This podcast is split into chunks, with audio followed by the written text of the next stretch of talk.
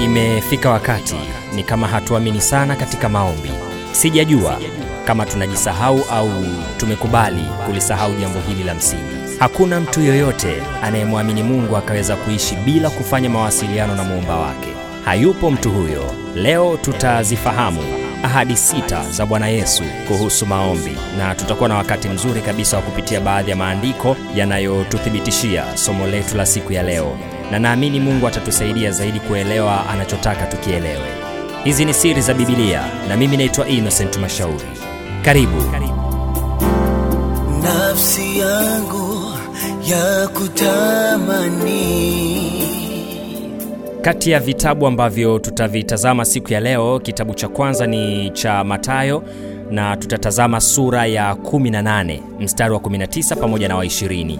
Mathayo 18 mstari wa 19 na wa 20, neno la Mungu linasema tena, nawaambia ya kwamba wawili wenu watakapokutana duniani katika jambo lolote watakaloliomba watafanyiwa na Baba yangu aliye mbinguni. Kwa kuwa walipo wawili watatu wamekusanyika kwa jina langu, nami nipo papo hapo katikati yao.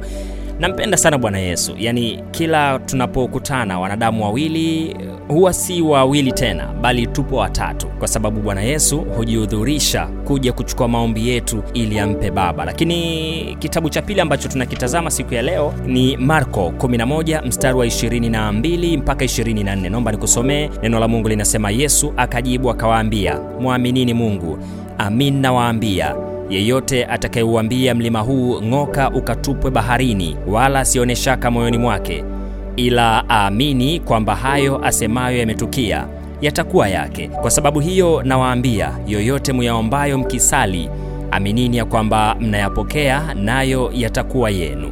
Naendelea kukukumbusha tu ahadi sita za Bwana Yesu kuhusu maombi. Hiyo ni ahadi ya pili ambayo inapatikana kwenye kitabu cha Marko 11 mstari wa 22 mpaka 24, lakini ahadi ya tatu inapatikana kwenye kitabu cha Yohana 14 mstari wa 13 na 14. Neno la Mungu linasema, nanyi mkiomba lolote kwa jina langu, hilo nitalifanya, ili Baba atukuzwe ndani ya Mwana mkiniomba neno lolote kwa jina langu nitalifanya. Nataka nikuonyeshe msisitizo. Bwana Yesu anasema lolote mtakaloliomba, lolote mtakaloliomba.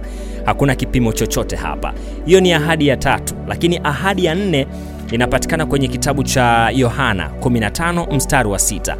Naomba nikusomee neno la Mungu linasema, ninyi mkikaa ndani yangu na maneno yangu yakikaa ndani yenu, ombeni mtakalo lolote, nanyi mtatendewa. Kukaa ndani ya Kristo na maneno yake kukaa ndani yetu, huo ni ushirika katika mahusiano yetu na Mungu, lakini pia ni ushirika wa kudumu au tunaweza tukasema ushirika wa kila siku. Ni ushirika ambao ulianzishwa pale msalabani na Kristo mwenyewe. Damu yake ilipomwagika pale msalabani kwa ajili ya kutusafisha dhambi zetu, ilianzisha mahusiano yasiyo na kikomo.